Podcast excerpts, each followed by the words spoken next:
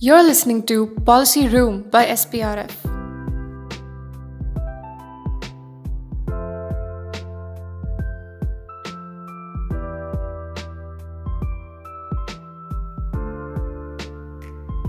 Hello, everyone. Thank you for tuning in to another episode of the Policy Room by SPRF. The Partial National Family Health Survey data, the NFHS data, has been released recently and it is alarming. In most states, childhood stunting, wasting, and incidence of anemia has worsened. Prevalence of diarrheal diseases has also increased in about half of the states. Now, in the budget speech last week, it was stated that the outlay for health and well being has been increased by 137%. However, this claim has been questioned. Today, in our conversation with Dr. Deepa Sinha, we will get to the center of this debate around nutrition and food security in the light of this NFHS data and Budget 21. Dr. Sinha is an assistant professor at the School of Liberal Studies, Ambedkar University, Delhi. Before joining AUD, she worked with the Office of Commissioners to the Supreme Court, with the Public Health Research Network, and was the chairperson of the governing board of Center for Equity Studies. She is also actively involved with the Right to Food campaign. Welcome, ma'am. We are excited to have you here. Thank you, Akshita. All right. So, uh, diving into our first question. So, despite Government of India's flagship Poshan Abhiyan and the, or the Nat- National Nutrition Mission, which is in place to fight malnutrition and improve health outcomes, why do you think health indicators have stagnated or worsened? And can we expect similar outcomes for other states too, like states like Jharkhand, for which data will be released in phase two of the NFHS survey? Okay, uh, so when we look at this malnutrition data from the NFHS, we have to also uh, carefully interpret it in terms of what is working and what is not working.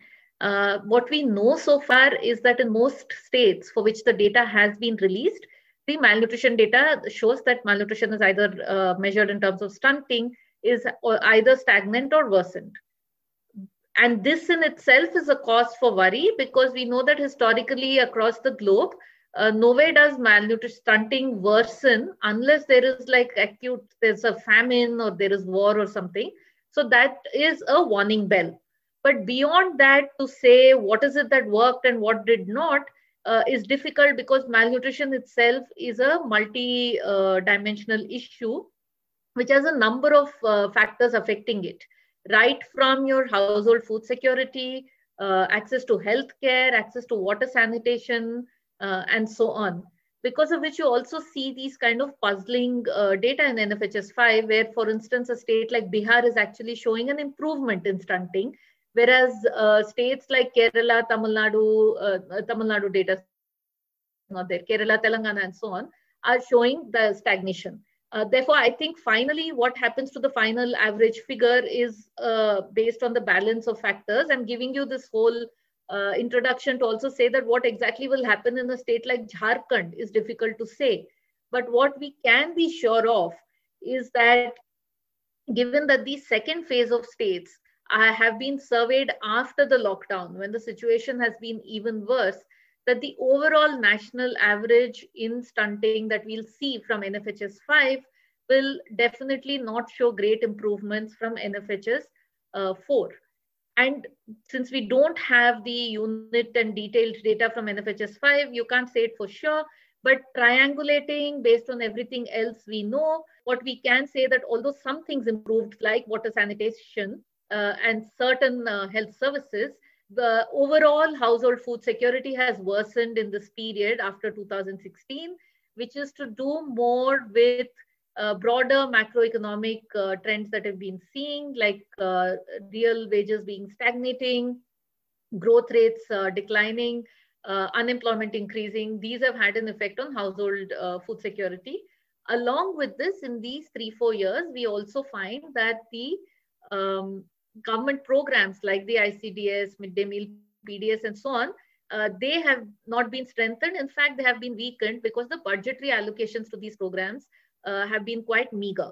One final point, because you mentioned Poshan Abhiyan in your question, Uh, although there was Poshan Abhiyan, uh, unfortunately, it's been a lot of noise and very little action on the ground.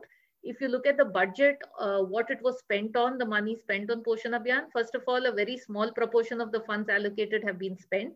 And the spending has largely been on uh, the uh, software, the digital digitizing Anganwadi records, which is important, but would not show an immediate impact on malnutrition. And the other has been on publicity and IEC kind of stuff, uh, which the, obviously are not enough given the situation of uh, food insecurity. So just to conclude for this question, I think it's a warning bell considering that the survey was done pre-lockdown. So we can be quite sure that the data post-lockdown, when that is included, uh, there is some bad news that we can expect. And why that is happening is to do, in my opinion, uh, is a combination of economic slowdown, which has affected uh, the informal sector workers uh, badly, uh, along with these social protection programs being uh, not given adequate support.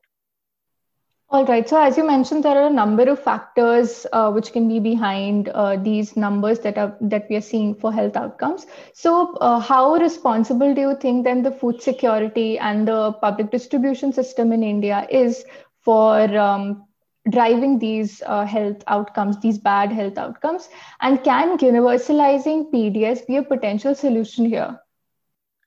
So PDS, I think, is a very important program in ensuring basic household food security. Um, so uh, it's kind of the base on which we build a number of other things. Uh, PDS is very important uh, because also if for many households, if there was no PDS, then you would not even have the basic cereals, which keeps a family sometimes uh, it is the uh, gap between starvation and having something to eat. Uh, but at the same time, only PDS is obviously not enough.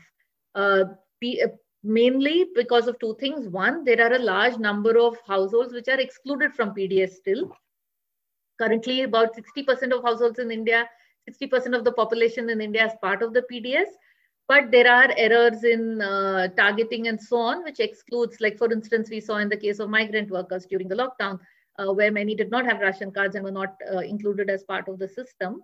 The second problem also is that the PDS is heavily cereal focused. So it does not include items such as dal and oil and so on. And if you look at Indian uh, diets on an average are quite uh, cereal heavy, which is not good enough for improving nutrition outcomes. And we have data. Um, recently, there was a paper uh, by uh, some uh, people from IFPRI which show that most uh, informal sector workers, given the current prices, actually cannot afford uh, a balanced, nutritious uh, meal in India. So the PDS could play a role in nutrition security if it is first universalized. And two, along with rice and wheat, it actually includes millets and dal and oil and so on. All right. So, um, given these challenges that um, India is facing right now, do you think that the economic survey stating that healthcare has now taken the center stage is a bit ironic if we look at the budget allocations, like you mentioned before? And the budget speech stated a 137% increase in outlay for health and well being, but are the health allocations what they seem to be, given that the National Health Policy 2017 had suggested an increase in the public health spending from 1% of GDP to about 2.5 to 3% of GDP? Right. This is again a very important question and something that we need to understand. Uh, when the economic survey says healthcare takes center stage finally, um, yes, it has taken center stage in the sense that in the in most people's mind in our country now, healthcare is center stage, given the experience of the COVID and the uh, pandemic and the difficulty in accessing healthcare in this uh, situation. But like you say, it is ironic that uh, despite this pandemic and the huge chaos that it has caused and exposed the limitations in the public health system in India, uh, the budgets for healthcare uh, still continue to be as low as they always were. Um, even uh, before the COVID, India has been one of the least spenders when you look at it as a proportion of what the government spends on health uh, as a proportion of GDP. And the National Health Policy uh, says that by 2025, we will reach 2.5% of GDP. Uh, we are in 2021. And since the last four years, since this policy was brought about, we have not seen any increase in uh, health budget. Health uh, spending is both by the central and state government, where about two thirds is spent by state governments and one third by central government. So the estimate by the Finance Commission is that the central government's contribution uh, to health should have at least doubled as a proportion of GDP by this year. So it should have become at least 0.68% of GDP, whereas this year's budget is only 0.35. In that context, this big announcement of a 137% increase in outlay of uh, health and well-being feels a little bit like a cheating because uh, it gave a ray of hope in the speech where a new scheme was announced uh, as well as this announcement was made that the healthcare health budget has been more than doubled. But when you go and look into the details, which are given in an annexure to the speech, you find that what has been shown as an increase in health uh, spending includes a huge component which is not traditionally counted as health spending. So it cannot be towards that 2.5% of GDP, which is towards water and sanitation. And it also includes 35,000 crores for the COVID vaccine, which as we know is a one-time expenditure and will not go into strengthening the health system. And given how low uh, the health budgets are, and the economic survey actually makes quite a good case for why it should be increased. Uh, it says that if it is around 3%, that's when our, the burden of out-of-pocket spending in the country can come down to 30%, which is now over 60, 64%. Uh, but yeah, the budget has been a disappointment on this count. Okay, so ma'am, uh, can you tell us why something like this would happen? Like, why is the government not willing to spend on health, given that we have seen a pandemic now and we've seen how much it uh, how much it augmented the health issues that already our country was facing? So, why do you think that the government would be sort of reluctant to increase allocations to health? So for why it is happening, I think we can think of uh, broadly two reasons. Firstly, it's not the case that the government does not recognize the importance of increasing health spending because it is repeating uh, it in every document that the government itself brings about, be it the National Health Accounts, be it the Finance Commission, be it the Economic Survey, be it the National Health Policy everywhere the government itself is giving us data about how India is doing very, very poorly as far as health financing is concerned, and that we must increase it to 2.5 very soon and eventually to 3% of GDP. But why is it still not doing it? I think the first reason why it's not doing it is the larger macroeconomic question where uh, the government, despite the pandemic and despite governments across the world now not really bothering about the fiscal deficit targets and understanding that this is a time that you have to spend without thinking so much, is still very concerned about how uh, liberal it can be as far as the fiscal deficit goes. And therefore, there is a tightening of purse strings despite the situation uh, that uh, that even in this year's budget, the finance minister also mentions that fiscal consolidation is still on the agenda. It will happen very soon. Uh, I think that's a uh, concern which is uh, not so valid. Definitely not in the uh, current year and the current circumstances that we are in.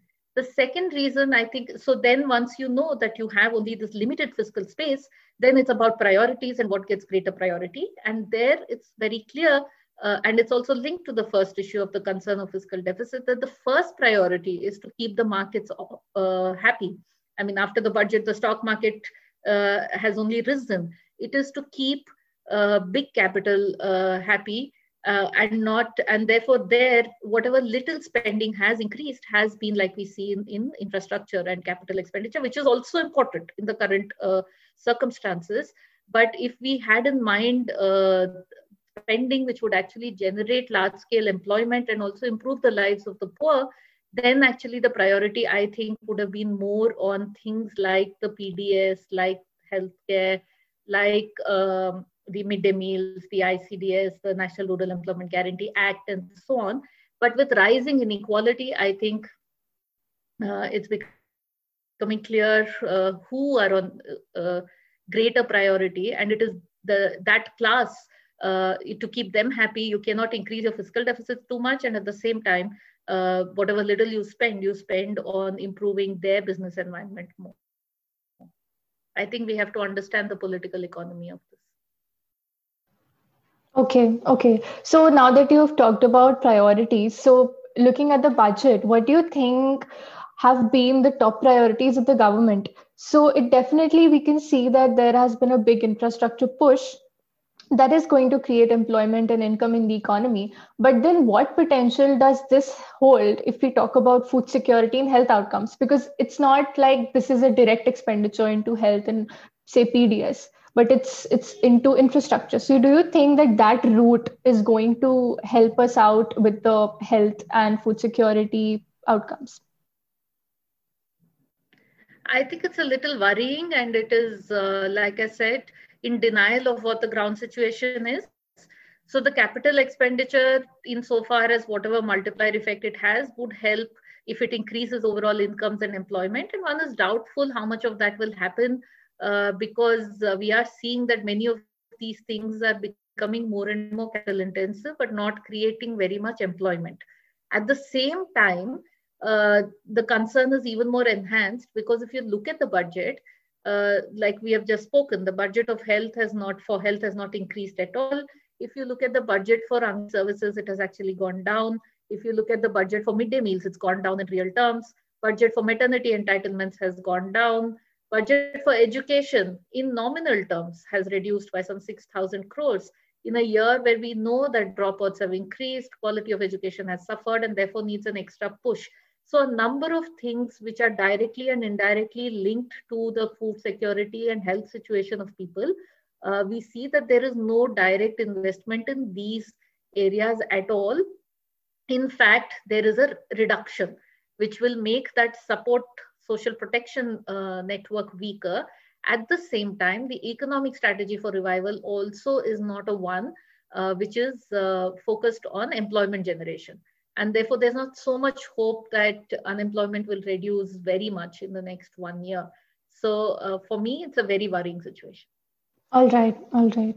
So um, given the shortcomings of the health budget like we've discussed right now how will this year look like and um, can we hope against hope that as a nation we'll be able to reverse these adverse outcomes soon because now the budget is out and we know that uh, health and food security haven't got as much budget allocations. In fact, they have fallen. So, what needs to happen if if we cannot expect that something good is going to come out of the budget for health? So, what what can we expect for say 2020, 2021? So this um, forecasting the future, of course, is always difficult. Given what we know now, and given that we know that there was a huge disruption in health services over the last year, there is a danger that we will see an increase in prevalence of other kinds of diseases. For example, already there is some modeling which is telling us that tuberculosis will actually go up uh, because the TB program was entirely uh, shut during the lockdown and is slowly recovering. Similarly, we've talked about malnutrition. We know that malnutrition has long-term effects. Uh, many people for non-COVID conditions have not accessed healthcare. So there will be a rush of uh, such people on the system. And therefore, the, actually, this is a time when the we can't just say that, okay, COVID is over and therefore there's no pressure on the health system. In fact, I think there is a continuing pressure that will be there, which will also be because of the spillover effect of this one year of many health services being disrupted having said that, I don't want to say that there is no hope. Uh, what do I hope will happen? I hope, uh, of, of, course, although there's not a great precedence of this happening, but I still hope uh, that there will be pressure in the parliament uh, from MPs saying that this is creating a lot of destruction in their local areas and that these programs need to be strengthened. If they really speak for the people, they would do that. From the 15th of uh, February, the budget is going to be di uh, discussed in the parliament. And I do hope that a large number of MPs, both from the ruling party as well as the opposition, will raise these questions and raise the voice of people. At the same time, I also hope that state governments, which are closer to people, will uh, give a greater priority to, to these sectors, although it is more difficult for state governments because their fiscal space is much narrower. But even within the space that they have, uh, I do have, have some hope that they, because they do know much more, that they have a year closer to the ground, on what the situation is that at least within their limited space that they will do the best they can uh, on these things and so that it doesn't become too bad that would be my hope Okay, okay. There's uh, not all is lost then. Okay, so I think that's that's the end of the questions that I had for you. So thank you so much, ma'am. And this um, podcast has been extremely insightful in bringing to light some of the grim realities that a country faces each day and something that public policy needs to actively address. So, is there anything else that you would want to add to conclude our discussion or shed some light on something that we didn't talk about? Nothing really to add on the issue, but just to say to uh, you and whoever listens to the podcast that relating this to your last question on hope that uh, in a democracy which we are uh, public action matters a lot. And so all of us who are not even directly affected by these things being aware and speaking about them does make a difference.